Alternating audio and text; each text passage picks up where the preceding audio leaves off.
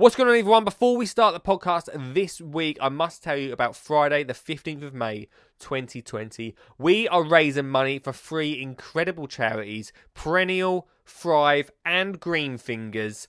Uh, and we are going live for 24 hours. That's right, 24 hours. It's being streamed on Facebook. You'll be able to listen to it on this podcast in a few months' time. But get involved Friday, the 15th of May, 5 pm.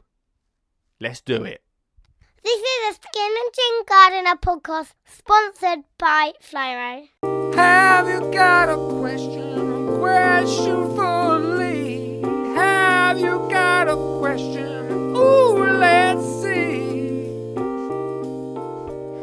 Yo, let's start this one by saying thank you so much to everyone that's put a question in. We will get round to all your questions. Uh, this week's one is a little bit time sensitive. It is the start of May. We're about the May the 10th ish time.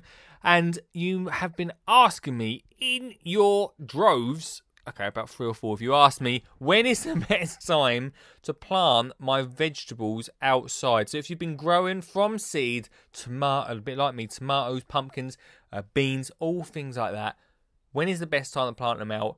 Because everyone is so desperate to get their plants out there, get them growing, and there's no doubt that as soon as they go into some soil, a little bit more space out of that pot, they are going to love it and grow so quickly. And I'm exactly the same. I'm desperate to get those plants out there, but we've got to hold off. And I'd always say, hold off until the last week of May. You've got to make sure that there's no more frost. And that's the biggest thing. You'd think from some of the weather we've been having, I was in the swimming pool one day. Swimming pool, all right, guys, paddling pool. Paddling pool one day. The next day, it was freezing. And that's the last thing we want our plants to go through. We don't want them to enjoy the warmth of either a greenhouse or a windowsill, wherever you've got them. Chuck them outside and then basically give them an ice bath. That's the last thing we want our plants to do because that will shock them, they'll die off, and all your hard work will be wasted. So we need to be waiting until the end of May, start of June, and get them out there.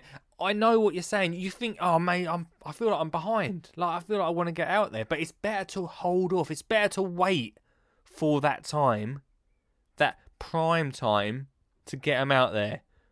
Like I say, I've got seedlings, they're still growing a little bit, and I know that if I get them out now, they're just going to die. And, and no, that's the last thing we really want.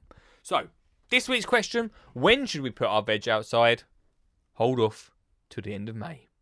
Like I say, any more questions, get them into me, lee at skinnyjeangardener.co.uk, and we'll get around to all of your questions in the coming weeks. Thanks so much for listening. Have a great day.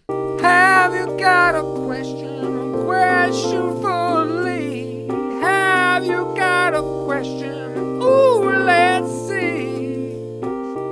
This is a Skinny Jean Gardener podcast sponsored by Flymo.